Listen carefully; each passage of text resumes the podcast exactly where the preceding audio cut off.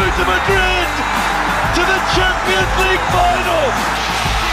Leicester's very own fantastic Mr. Fox. Arsenal are walking in a winter wonderland. What a turnaround! The punch out! No offside! Goal for Crystal Palace!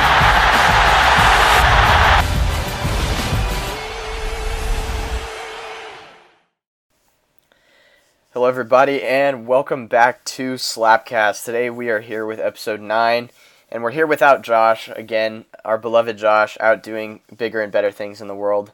We love you, Josh, if you're listening. But we are here with Ethan and Reese. Gentlemen, how are we doing? Good. How are you? Nice. Excellent. Missing Josh, but you know how it goes. We don't have a guest just because we had some uncertainties about scheduling this week. So it is just the three Musketeers back at it again. So let's get cracking.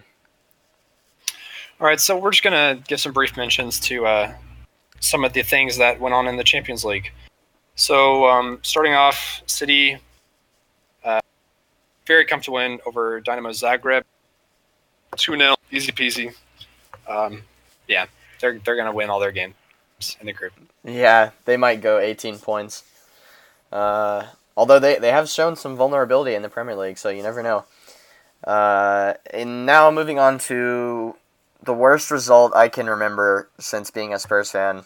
Spurs 2, Bayern Munich 7. And, okay, in all honesty, 7-2 does flatter Bayern a little bit, because in the first 30 minutes, we absolutely tore them apart. But we weren't clinical. I mean, we easily could have been winning 4-0, but we weren't clinical with our chances, and so we only had one, and then Bayern scored twice before the break, and it really went downhill from there. Serge Gnabry with the two goals in quick succession, that really knocked the wind out of us.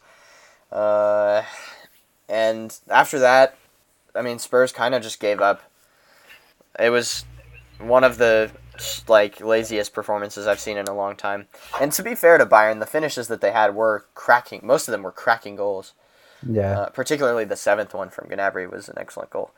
But yeah, definitely not a good look for Spurs. That's the first time we've ever conceded 7, and it was at home in the new stadium. So that's a result that will go down in infamy forever. And I'm going to save the majority of my Spurs jargon for the next match review, but yeah, very, very unfortunate result for Spurs. Just got outclassed on the day and outworked, really.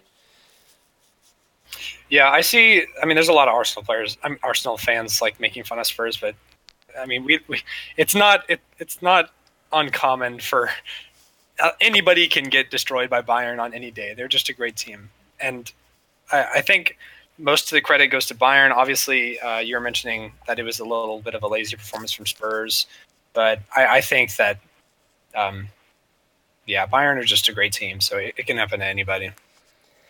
They are, and we were helped out a little bit as far as our standing in the group because Red Star beat Olympiakos, so that helps our standing in the group. So assuming we beat, well, I mean, I shouldn't even assume, but if we beat Red Star at home, we'll be back in the mix. If Bayern get a result against Olympiakos, which we should hope that they do. So, yeah, I'll save the rest of that for later, but just nauseating. All right, moving on to Liverpool 4, Red Bull Salzburg 3. And interesting enough, Salzburg did not their star youngster. Although he was the one who equalized for them. He did, yeah. To make it 3-3. But yeah, he didn't start because he had a minor knock from their last league game, I think. Yeah. I remember seeing that. But Red Bull's youngsters looked really well, too. I forgot the other two's names that scored, but they looked really good on the ball, so maybe we'll... Mina something? They were both I'll check. Asian, so... It was the same guy, I think. No, it was Hwang Hee-chan and Takumi Minamino. Oh, I thought Minamino scored twice. Maybe he got an assist. I think he assisted the first goal. So. Yeah, so the South Korean international Hwang Hee-chan, and then Japanese youngster Takumi Minamino. And then obviously Erling Haaland with the equalizer. So this game actually saw Liverpool go up 3-0, and then Red Bull equalized to make it 3-3, but then Salah scored in the 69th minute. Nice. And made it 4-3, and that was how it stayed. So a bit of a classic in a game that you kind of wouldn't expect it to be. Yeah. Yeah. All right, so moving on to the final Champions League match. It was Chelsea getting a win against Lille away, 2-1 in that game. Yeah, I mean, Chelsea, I think they looked a little shaky in their opening match, but yeah, they're getting the job here and also getting the job done in the weekend. Yeah. Good, encouraging signs, I think, for Chelsea, really, because a lot of people, including myself, were very skeptical of Lampard's tactics. But to be fair to him, it's actually worked out pretty well, both in the Europa League, aside from the Valencia match, obviously. But in this game, I think he largely got it right. Yeah. And then in the Premier League, obviously, it's been working particularly well. So Lille are not off to a good start this season after losing the majority of their first team in the transfer market, so I think worrying signs for them for sure, and this will not be an easy season in the Champions League for them, so very unfortunate on that front. And yeah, let's move on to the Europa League. So moving on, focusing on the English clubs in the Europa League, Besiktas lost 1-0 to Wolves, and I think it came through Willy Bolly in the last minute. It did, yeah. Extra time. So it was a bit of a bizarre goal, really. Yeah. Besiktas sort of just stopped marking him. Yeah, it wasn't even with his head. No, he sort of came through and took two touches and then slotted it in the bottom corner. Not used to seeing defenders score with their feet, but interesting enough. But stinks for Besiktas. You know, there was keeping it 0-0 the whole game, maybe get a point from it, but the Wolves were able to break through in the last minute. Yeah, another team, by the way, that's struggling, Besiktas, they are in, I think, 15th or 16th in the Turkish League right now. Wow. Let me double-check, let me fact-check myself. 12th. Don't come to Besiktas. No, don't. Okay, this is a bizarre Turkish League table. Let's take a quick hiatus from looking at results real quick. The top four in the Turkish League right now are Alanyaspor, Sivasspor, Trabzonspor, and Konyaspor. So Trabzonspor, come on, boys! Yeah, Sherlock is on loan there. And also, isn't Sturridge there as well? Yeah, they signed him. Yeah. That's how they scored one. Sturridge crossed it into Sherlock. So oh, really? Goofy. Yeah. Nice. Yeah. So a lot of the big boys not doing too well. Fenerbahce in 5th. Başakşehir in 6th, Galatasaray in 10th, and Besiktas, as we mentioned, all the way down in 12th. So, yeah, just a random little tidbit there about the Turkish League. Shout out to Daniel. He's not listening, but yeah. So, moving on, United, troubling signs for them again, failing to do away with AZ Alkmaar from the Dutch League.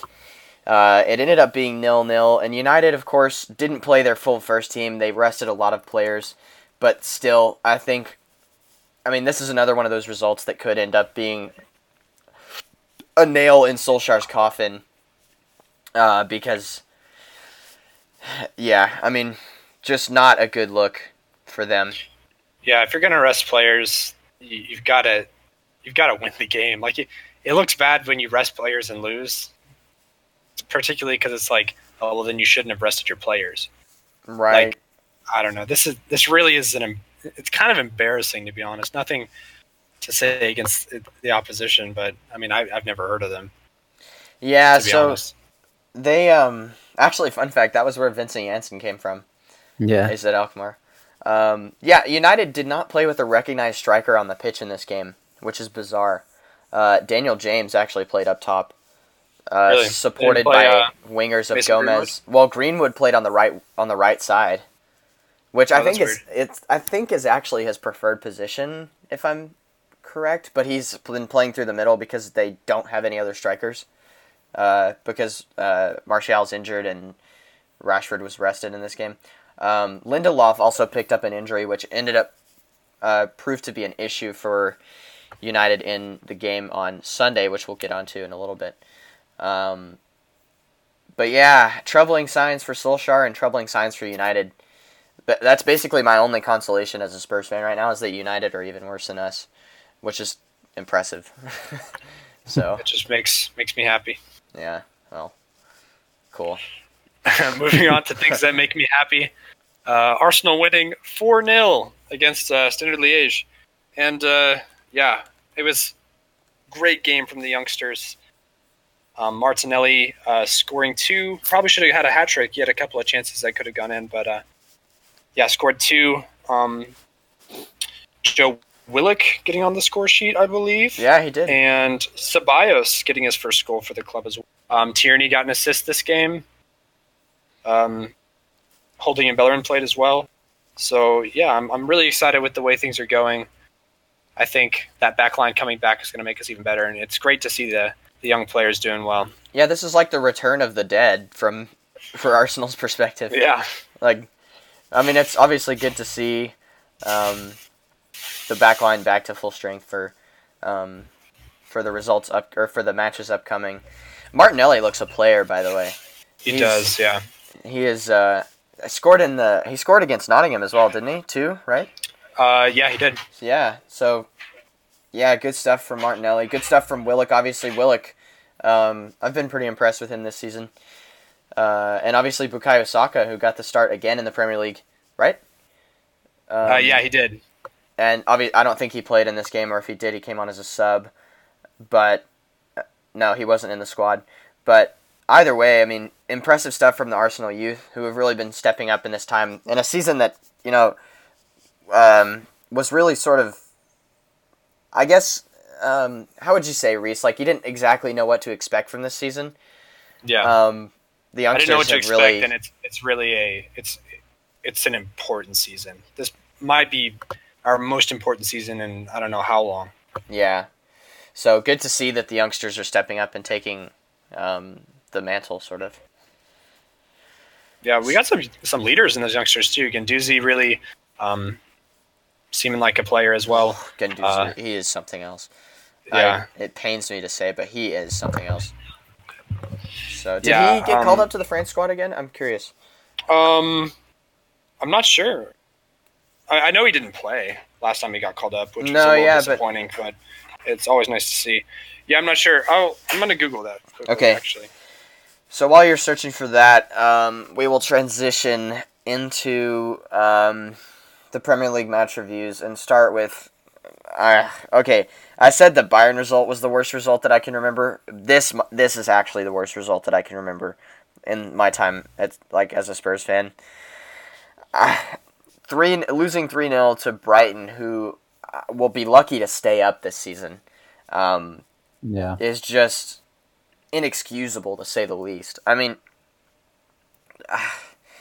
I don't know that I've ever seen a more incomplete performance. And I guess we should talk about this too. It started off on the wrong foot in the second minute when Brighton put in a cross. Lloris fails to deal with it. It comes to Maupay. He scores. Lloris falls and effectively snaps his arm in half as he tries to catch himself, which it was nasty to see. And I mean, he was in a lot of pain. Going down the tunnel, even you could hear him screaming, in pain. And not to make excuses for the Spurs squad, because there are absolutely zero, but they were very demoralized by that, which, I mean, is understandable. I mean, your club captain, starting goalkeeper, and probably friend for a lot of them, picking up a nasty injury like that is never good to see. So, did you find out about Guendouzi? I can't see anything, okay. So I'm going to say no. Okay. Maybe he did. I'm not sure. I hope he did. So, yeah, I don't even know where to go anymore with this Spurs squad. I think a lot of people had been calling out for Eric Dyer to come back into the squad to shore up the midfield. He did, and he looked terrible.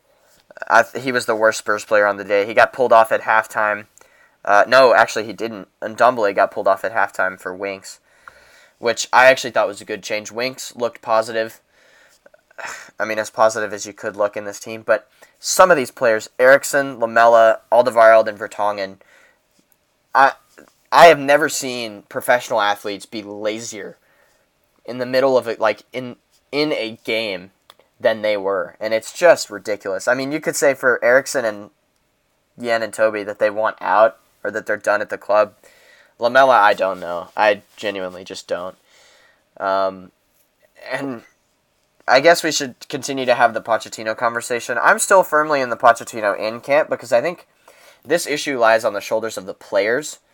And in a world where the manager always bites the bullet, I think it would be nice to see the players bite the bullet for once. And because there are the core of the team that cares, we could still keep. I mean, Kane, Son, Lucas, the likes of them, Winks and Ndombele, they all showed that they care, and they all at least worked in this game. There are a few others as well, but frankly, the rest of them, just inexcusable. Absolutely inexcusable. That's really the only word I can use to describe this performance, is that it's just ridiculous.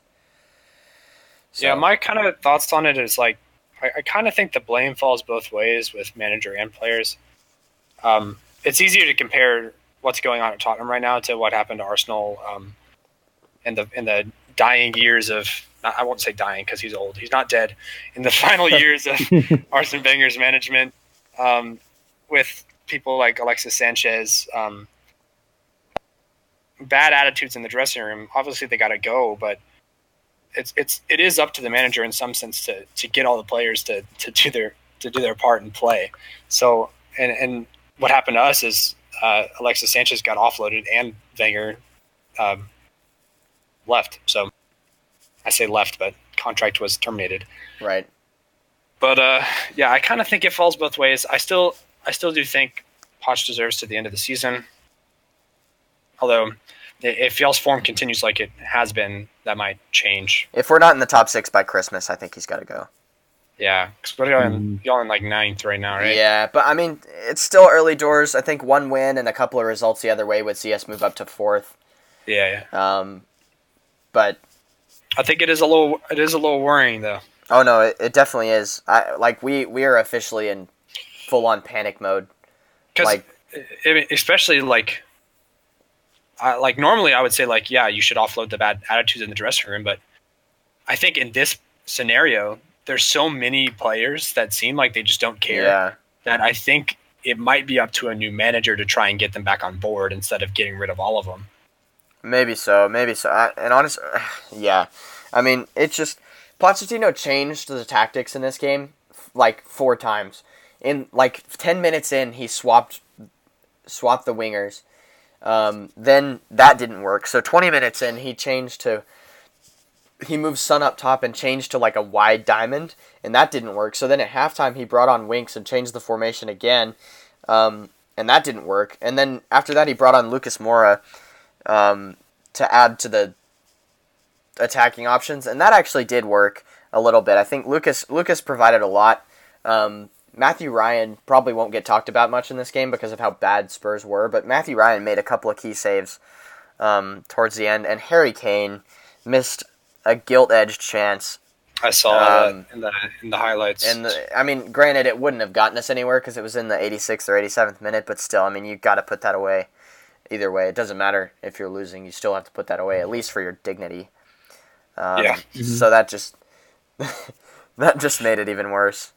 I would say that something that I thought was a positive from this game, I actually thought Gazzaniga had a pretty good game. I don't really think any of the goals post Lloris was his fault. I think it was largely the defense being lazy and not caring. But it absolutely was, yeah. Alderweireld looked terrible in this. He got as bad as it is to say, like Lloris's injury, I think could possibly turn into something positive because as of right now, since like 2016, Lloris is the leading player in the Prem with the most errors leading to goals, tied with somebody else. I can't remember who. No, he surpassed – this goal surpassed Asmir Begovic. But yeah, and I've always – in recent times, I've thought Gazzaniga was better in general. Like, Lloris is a good shot stopper, but he does make so many errors that it almost cancels out. So no, that's absolutely correct. Gazzaniga, I think his distribution is way better, and I think he's also just generally a more consistent player. Mm-hmm. So I think this could turn into something positive. I've always advocated for, or not advocated for him, but I've been a supporter of Gazzaniga as much as he's played, because every time he's played, really, obviously he doesn't get much of a consistent run of games, but he plays really well when he does play. I think there was a while where he hadn't lost a game when he was playing for Spurs. I think Palace in the FA Cup is what broke that. But yeah, I'm looking forward to seeing him. Lloris is supposed to be out of training until March, because he has severe ligament damage in his elbow. He'll probably just miss the whole season after because by the time he's back, he's still doing like rehab.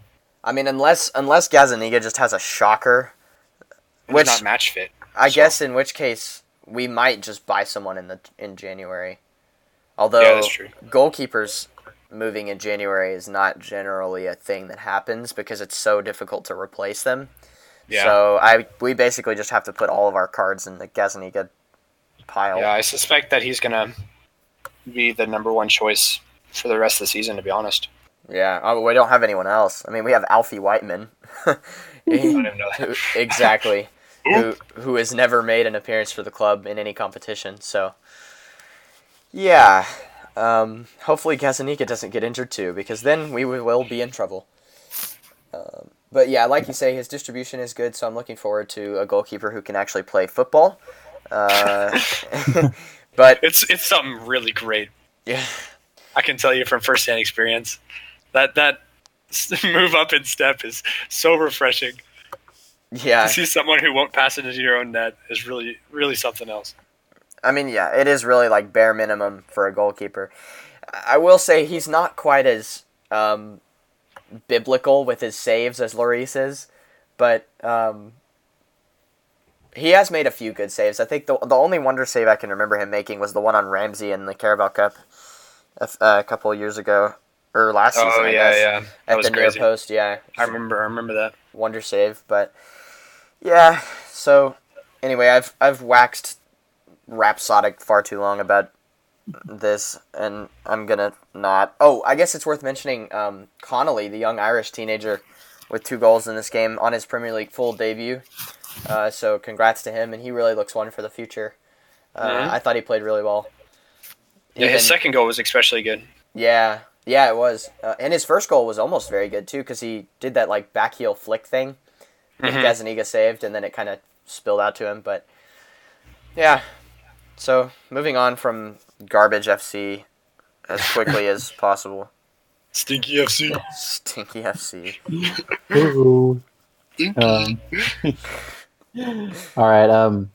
Burnley with a 1-0 win over Everton. And, nothing seems to be going right for Everton at the moment. The goal came from a corner, obviously, because that's how Burnley only score goals. That's also how Everton always concede. Yeah. That is very true. But it came, I think it was, was it Hendrick? Jeff Hendrick, yeah. A great goal. It was a good goal. But Everton, they just keep collapsing, and I think Seamus Coleman got sent off, too. He did, yeah. They find themselves in the relegation zone right now, by the way. Yeah, so, Wolf, how do you think about not going to Everton, huh? To a top 6 club? Because he's at a top 6 club now. Yeah, he is. That is true. I would be looking out for a Marco Silva sack soon. Yeah, that seems on the cards.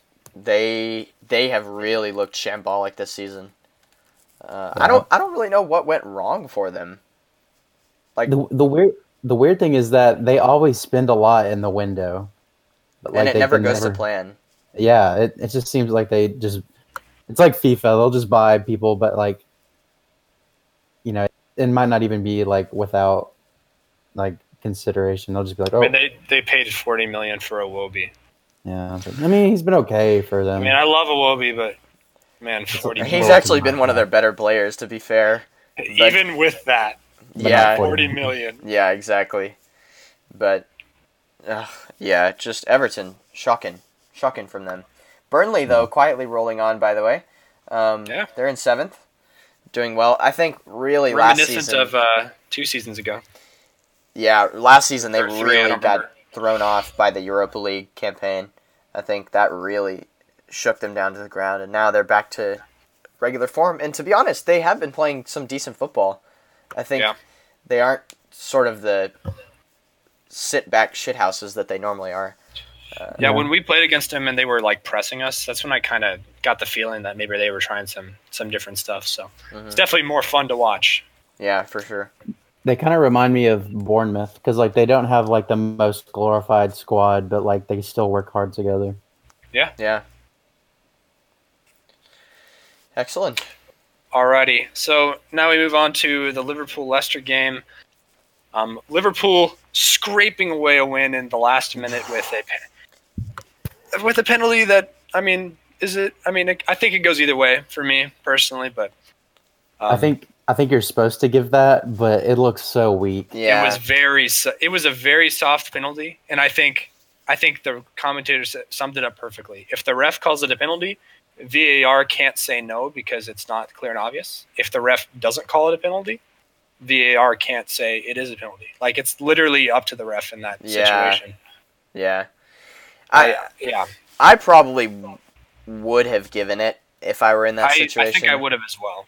But it was definitely soft. And it's unfortunate for Leicester for sure. Obviously, it being in the 95th minute and whatnot. And Leicester, by the way, did show really quality football in this game. Maddison getting on the score sheet in the 80th minute, which really, I mean, you would have thought that would have been the equalizer. I thought it was. But Liverpool went on to win and continue their perfect record. So that's championship form, though. That's what you got to do sometimes. And they're 8 points clear at the top of the table. Well, we'll see how it stands at Christmas because they're the only team that's managed to blast a 10-point lead at Christmas 3 times. So doesn't help that another contender is dropping points that we'll talk about later. Yeah, certainly. We're coming for him. It's our year. To be fair, Arsenal are relatively well positioned to finish second. Yeah, I'm just saying. If Man City don't want it, we'll take it. Good evening. It's a very good evening. So, moving past that to one of the eye-catching scorelines of the weekend, for sure. Villa catching a 5-1 win over Norwich away from home, which, Norwich, what is happening at Norwich City? Ethan could have been right with his relegation prediction. Very well could have been. They do not look good right now. Yeah, I mean, it's so goofy because like you're like, oh, we beat Man City, but like you drop a clanger to Aston Villa. Yeah, similar to last week, they Michael McGovern made the start today, and you know what? I actually thought he played pretty well, despite conceding 5 goals. Yeah, but he definitely saved a decent penalty from Wesley that he was trying to convert his first half hat trick, but yeah, it could have easily been 6-1. He had a Benteke style penalty and just like nonchalantly try and put it in the corner, but he read it like a child's book. Yeah, so and I actually thought his positional play was pretty well, or pretty good, I should say. Ooh, McGovern. Oh, okay. They're talking about Wesley. Wesley's as well, to be fair. Although, another example of defenses melting down. I mean, Norwich, the second Wesley goal, there were 5 Norwich players in the box and only Wesley. And the ball found him.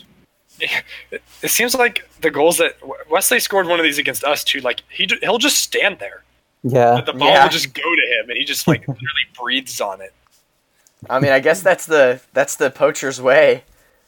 So yeah, but I mean, it works. Yeah, he's got a gravitational force. He does, for real. Because he'll just stand there. I mean, he is very large. Yeah, it's so goofy after he scores too, because he just walks away like nothing happened. Yeah. Well, I think he thought it was offside. To be fair, But by the way, great goal from Douglas Luiz. Yeah, he scored a smashing finish. Didn't he score one like that before? He scored against who was that against? I think it was it was like their opening second game. Yeah, West Ham or something. It was somebody. Quickly, I don't know. De Bruyne didn't play, so he got subbed off for Douglas Luiz in my fantasy, which didn't matter anyway because I lost. But yeah. And then Norwich's goal in the 87th, really just consolation, and it was a poor mistake from miscommunication from Tyrone Mings and Tom Heaton. Tyrone Mings continues to be an excellent defender. He is in the way of everything. The man is everywhere. I mean, he's like discount Virgil van Dijk. Honestly. So I wouldn't be surprised if a bigger team picks him up in the summer because he's young and he's English and he's a great center back. So come to Arsenal. I'd take him. Come to Besiktas. I'd take him at Spurs. Actually, we have Saliba coming in, so I'm gonna be a little rude. I'd take him in Spurs in a heartbeat because he shows graft, which is better than anyone on the Spurs backline can say. So anyway, moving on. All right. So next is Watford continuing to be Garbo and drawing 0-0 to Sheffield. So yeah, about what you'd expect. I think I predicted this to be 0-0. You did not. You said Sheffield would win 2-0. Never mind. None of us got any points on this. We all predicted. I should have predicted this to be 0-0 because these two teams, man. I mean Sheffield obviously better than Watford. Yeah. But, man, snooze game. Apologies to the people for watching this game. I feel bad for them. Yeah, certainly. So, yeah, that is literally all we have to talk about on that because. Yeah, Watford without a Premier League win again. Are they really? They haven't won. You know what though? Their next game is Spurs, and 7-2 incoming. Yeah, or just Watford win incoming. More importantly, so yeah. I'm trying not to let my Spurs salt. Trying not to cry. Gonna cry. It's like gonna piss your pants, maybe. It's like expunging all of my salt at Spurs is coming out in all of this, all of these match reviews somehow or another. I'll connect it back, but yeah. It happens. That was me after the Watford game. Yeah. After the Arsenal one. At least you lot recovered. Yeah. Yep. All right. Moving on to the mighty Crystal Palace. Up the boys. Beating West Ham 2-1 thanks to a late VAR decision to give Jordan Ayew's goal. About as close as you can get, by the way. Yeah, that was really like the reverse sun. There it is again. My Spurs salt. I promise I'm not doing this on purpose. Ayew was literally... The first one was like... millimeters onside, and then Ayew I think was on the line. Yeah. But it was. I feel like we at least deserved a draw, but like I feel like West Ham would wish they'd come away with a win because they had some chances to pull through and win, but we just have a good goalkeeper, good Spanish lad. But Dumping penalty from Van Aanholt as well. Yeah, it was so funny because I had looked at Twitter and we all the Palace fans thought he was going to sky it. So I was getting that feeling when he was running up, but he actually took it coolly. So I think we don't give him enough credit. His defending can be better still, but he still scores the goals. But Milivojevic was not playing this game. He had his 5th yellow card, so he was out for the game, but McCarthy came in and he looked all right. I was hoping Max Meyer would come on, but Townsend came on and he instantly made an impact. So maybe he'll start soon. Yeah, that initial ball to start that move was excellent. I actually didn't think that's what he was going to do. I thought he was just going to put it back in the middle, but he actually that was a decent idea. So, yep, surprising to be 6th, especially during our preseason. I thought we were going to get relegated because we also didn't sign anyone that good. But IU and Cahill turning out to be amazing signings. Encouraging signs. Encouraging signs indeed. All right, moving on to another team that I thought was going to get relegated, and I'm surprised how high they are. Arsenal. You thought they were going to get relegated. No, I'm just playing. But yeah, getting a 1-0 win against Bournemouth. Keeping another clean sheet. Let's go. But that takes us up to third. 2 points behind City, I believe. No, one. So 1 point. Epic. Yeah, first half we looked really good. I thought we were playing really attractive football in the first half. I was really happy with things were going. The midfield we had, I was pretty happy across the board. I thought the defense played well the whole game. The midfield, I think, is what we should have, is a creative player, Guendouzi, and then either Xhaka or Willock or Torreira. You've been preaching that sermon for the whole season. Yeah, for real. So finally happened. And then front three of Saka and Abba and Pepe. So, yeah, Pete. First season I thought we were playing – yeah, Pete. I thought we played attractive football in the first half. Second half was kind of a stinker. I don't really know what happened. I thought the defense played well in the second half still. Midfield, Ceballos didn't look too great creative-wise in the second half. I'm not really sure what happened. And yeah, because of that, the attack wasn't getting a lot of service. Pepe had a couple moves where he showed what he's capable of. I'm really excited for him to get adjusted because he's showing flashes of his $72 million price tag. So yeah, I was happy with the things. I was happy with the way things went. A little disappointing in the second half, but we got the job done and we're up in third. Yeah, it's one of those grindy performances that sometimes you get over the course of the season. Yeah, which obviously I think if you had said it'd be 1-0 before the game, you probably would have taken that, right? So yeah, a win's a win. Yeah. I guess we should mention David Luiz getting his first goal for Arsenal. Yeah. With very a wacky goal. Header is the best way I can describe it. But very. Yeah. So good to see there for David Luiz. Yeah, I think attacking-wise, I'm excited for Holding to come back into the team, but I think the two fullbacks, Tierney and Bellerin, are going to improve us attacking-wise as well as defense. Because, I mean, Chambers, he's been playing great. I love the guy. But he is still a center back / CDM, so he doesn't got quite the pace. Some of his crosses is a little strange, but I mean he's been putting in the graft, and I've been impressed. But yeah, I'm largely think some of our issues will be solved when those two return. Right, and I think this international break is probably well timed for Arsenal because they'll be able to come back in and slot in very nicely. So yeah, I think all the boys will be back, including Lacazette. Oh, that's right. Yeah. I think he'll improve us a lot, too. Does a lot behind the scenes. So Arsenal will be back, I guess, to full fitness, right? Is there anyone that's missing? No, that's everybody, I think. Yeah. That's good to see, obviously. You never want to see players out missing time through injury, so good to see. I guess the only player that'll probably be ruining the return of Lacazette is Bukayo Saka. Yeah. Because he'll probably drop to the bench.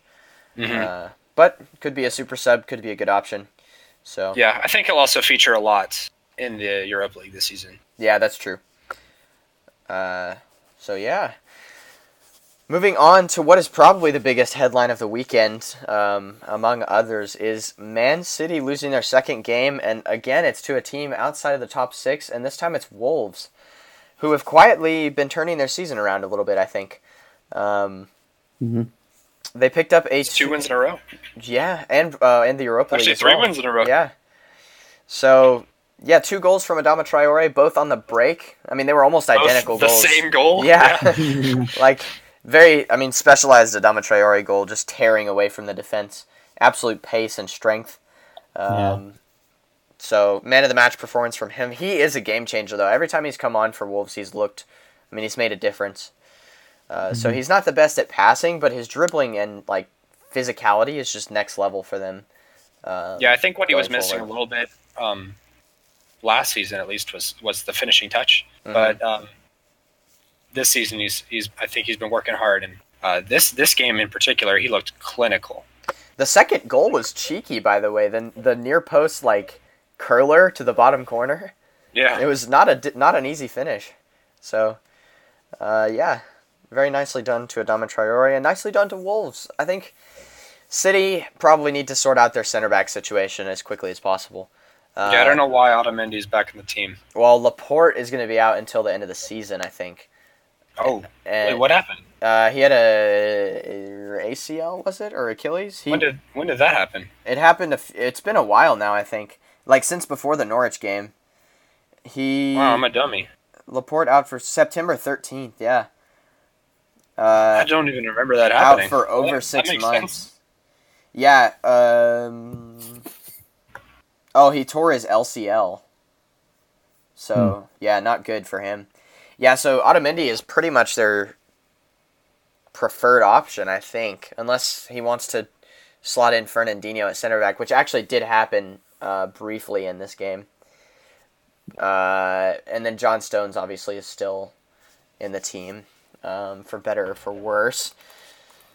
Probably for worse in most instances. John Stones is such a strange player because he's so good on the ball, but he's so mistake-prone. Yeah. At every opportunity, essentially. So, yeah, let's see. Yeah, Fernandinho did start this game at center-back with Otamendi.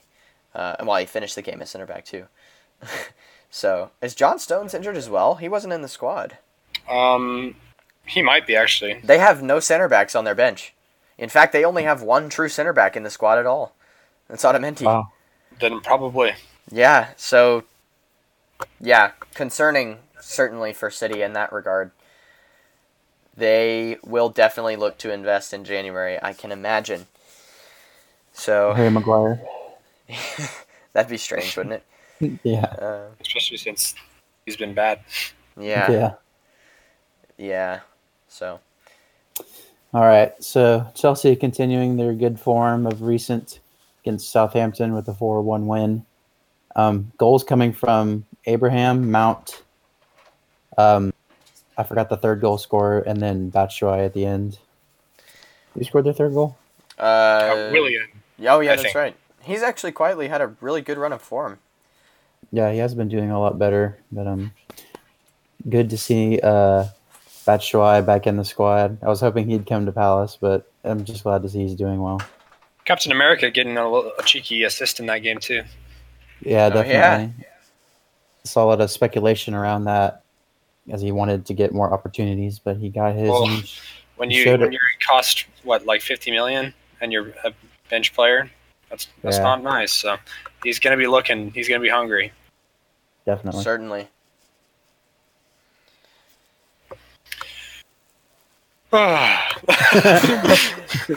Just a nice little breather there. Yeah. Moving on to my second favorite fixture of my third favorite fixture of the week. No, second. I think my favorite fixtures of the weekend would be Spurs, Rub Arsenal. It in, why don't you? I mean, Spurs, Man U, and then Arsenal, honestly. I think I value y'all's losses more than our win. Hey, great. Was our anyway. Love. Yeah, no, I love you. Palace's fixture was my favorite this week, Ethan. Thank you. I appreciate the love. That was my fourth favorite. Why not third? Because Arsenal. Why not second? Because Man U, bro. Anyway, Newcastle coming away. Newcastle coming away with a 1-0 win from a cracking goal from Longstaff? Matty Longstaff. Both Longstaff brothers starting in this game. So yeah, it's crazy to see. Yeah. Yeah, Man U are terrible. That's pretty much what I got to say. Yes. Solskjaer, he's going to be gone soon.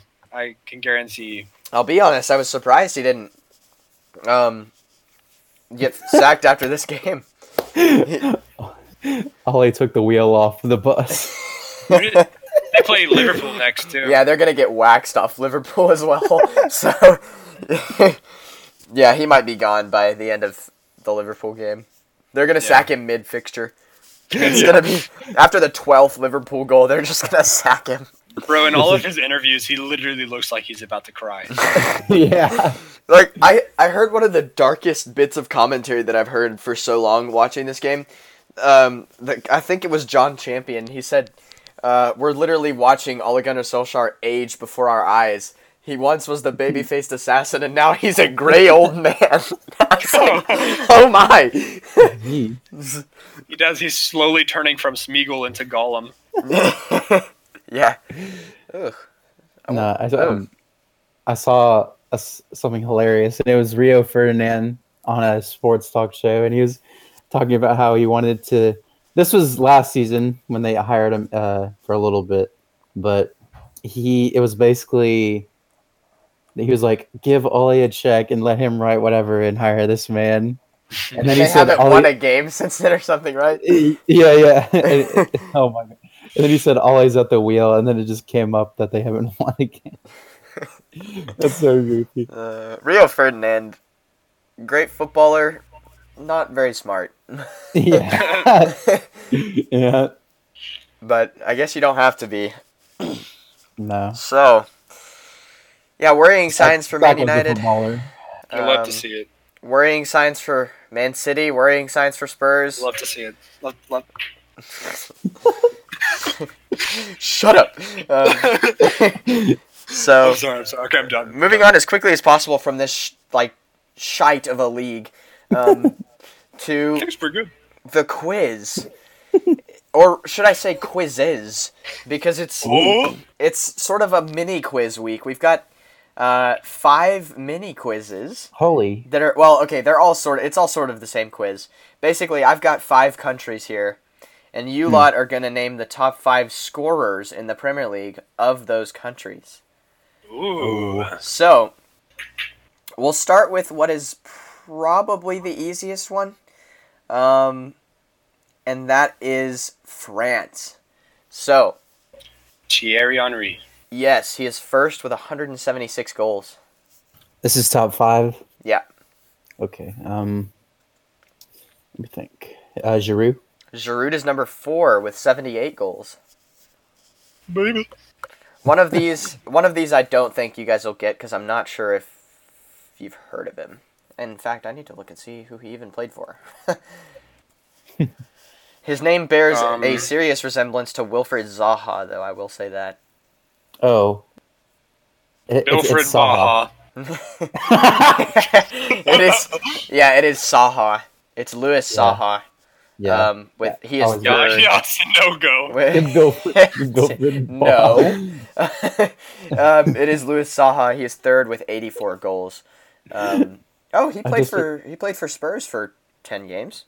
Didn't know that. Interesting. He made his name at Fulham. Excellent. So I remember him from Man U. Did he play for Man U? He played for 4 seasons. Yeah. Didn't quite reach the heights that he reached at Fulham, but he did play for them. So, yeah. You've got 2 more. You're missing number 2 and number 5. Number 2 is someone that you lot infamously miss every single time we have him on a quiz. Played for Chelsea and Arsenal. Oh. I can't believe you lot missing him again. And you're always upset. You're always so upset when you miss him as well. Okay. Bruh. Number 5 is a Man United legend who's famous for ninja kicking a fan. Cantona? Eric Cantona, yeah. I remember that because that was against a Palace fan. Was it really? Yeah. I didn't know that. I don't really like to talk. Because I think that fan died after that. Oh, did he really? Not because of that, but he had a complication. I'm surprised Cantona didn't go to jail. Yeah. But 70 goals for Eric Cantona. He's 5th. Why am I a dummy? I miss this every time. You're gonna be so upset when I tell you who it is as well. No, you're not gonna tell me who it is because I'm gonna guess it. Okay. In a little bit. We'll come back to it. We'll save it for the end, and let you brew on that one a little bit. We're going to move on to Belgium. Belgium. Hazard. Yeah, Hazard number 2 with 85 goals. De Bruyne. He is actually number 7. He's not quite in there yet. Lukaku. Lukaku number 1 with 113 goals. So we got the first 2. Mm-hmm. Origi. No, although... oh, Lord. Maybe not far away. The lowest player on this list only has 29 goals. Benteke is number 3. I was about to say that. With 70 goals to his name, Benteke. It's surprising he can't freaking contribute anymore. The 4th player on this list is a bit of a meme. I believe he's currently applying his trade in China. Oh, yeah. Fellaini. Marwan Fellaini with 37 goals. And the last one I'd be surprised if you get. I think we had a wiki file over him over the summer. Played for Everton as recently as last season. Or at least he was contracted to Everton as recently as last season. Kevin Morales, yeah. Yeah. Big brain. He was contracted to Everton in 2019. Bizarre. Is he at Anderlecht right now? Antwerp. Royal Antwerp. Yeah. So, I knew he's over there. He has not made an appearance for them yet. Wow. So the bench warmer. Indeed. Serious downturn in form for Kevin Morales. Yeah, he's 5th on this list with 29 goals. Now moving on to another interesting one, which is the Netherlands. Van Nistelrooy. Ruud van Nistelrooy at number 3 with 95 goals. Van Persie at number 1 with 144 goals. Bergkamp. Ethan's rattling him off. Number 4 with 87 goals. And the next two... Okay, this second one, we've had him on a quiz before as well. He's in the Premier League 100 club. And we commented that his name kind of sounds like a 70s rocker. And it doesn't sound... 70s what? Like a 70s rocker. Like, it doesn't sound Dutch at all. Man United legend. Actually, I may have just mugged myself off. I thought he was a Man United legend. I'm like 90% sure. Anelka. Yes, Nicolas Anelka. In obviously not for Netherlands. He was the number 2 for France. God. 126. You were gonna be so mad if you didn't get that. I missed that like 3 times. Your screech cut out. I have mugged myself off. This player never played for United. He's a Chelsea legend. Oops. He also played for Leeds and Cardiff and Charlton and Middlesbrough. I don't know. Okay, I'll just go ahead and tell you the last two because I think number 2 on this list is Jimmy Floyd Hasselbank. I don't know with 129. And then the 5th one is a Liverpool winger. He played for them when they first won the Champions... Or not when they first won, but when they won the... As it was known as the Champions League. His name is spelled very strangely for what it would be pronounced. Arnarissa? No. I'll just go ahead and tell you. You may not have even heard of him. Dirk Kuyt. Spelled K-U-Y-T. I was trying to think of some Liverpool greats. Oh, yeah, I've heard of him. Yeah, Dirk Kuyt with 51 goals. I've heard of him because of Ultimate Team. Yeah, he used to play, or he played for Feyenoord after that for a long time. And he was, actually, he may still be there, to be fair. I don't know. Let's see. Oh. Dirk Kuyt. No, he's retired. I think he has an icon card. So he played for Feyenoord, and then he made an excellent transfer to Quick Boys. Yes. And he finished his career with 3 appearances for Quick Boys, which is excellent. Real quick, in Steven Gerrard's interview before the Young Boys game, he mentions how they can hurt young boys. I saw that. The Rangers. That was the Europa League, right? We can Rangers, hurt young boys. Yeah. Yeah. Poor choice of words from Stevie G. He had to think, like, what the heck did I just say after that? Sure. Oh, man. Yeah, that's one he'd like to have back. Yeah, so that's the Netherlands rounded out. Now, the only non-European country on this contingent, and that is Argentina. Now, some of these are a bit tricky, but I think you might be able to get them with some prompting. You better get number 1, because if you don't, I mean... Aguero. Yeah. Sergio Aguero with 172 goals. Argentina. One of these players is currently still playing in the Premier League. Lamella. No, although he is number 6. Oh, that was close. He does not play for a top 6 side, however. Ooh. And he plays right now. Yes, he does. Last season, he was injured for the vast majority of the season. Lanzini. Manuel Lanzini with 20 goals. Really? Yeah. He's actually joint third. Higuain. Definitely not. It was like 23, so I was like, maybe it gets really low. Number 2 on this list is a player who I believe is currently playing for Boca Juniors. He famously signed for West Ham. Tevez. Yeah, Carlos Tevez with 84 goals. Number 3 on this list, well, joint third with Lanzini, is a player who played for Chelsea. And I really only know of him because he's a FIFA icon. Oh, shoot. I think I know who you're talking about. But you definitely know the name, I think. Was he a big thing in the 2010 World Cup? I don't... Yes. No. No. He retired from Argentina in 2007. I was thinking of a different guy. It was a guy that played for... Right? Oh. This player was famous for his very long hair. His long hair? Yeah. Maybe I am thinking of the right person. I don't know. And then, okay, we'll come back to that in a second. Number 5 on this list was a player that played for Leicester in the title-winning season. Ulloa. Yeah, Leonardo Ulloa with 19 goals to his name. Okay, back to this player. I will just go ahead and tell you, I think. Hernan Crespo. I wasn't thinking about him, but yeah, I remember. I haven't heard of him. Okay, fair enough. Okay, and finally, actually, I lied. This is probably the easiest one. Spain. A lot Diego of these players. Costa. Yes, he is third with 52 goals. David Silva. Yes, David Silva is second with 55 goals. Cesc Fabregas joint fourth with 50 goals. One of these players is still playing. Well, aside from David Silva, one of these players is still playing in the Premier League. The other one is retired.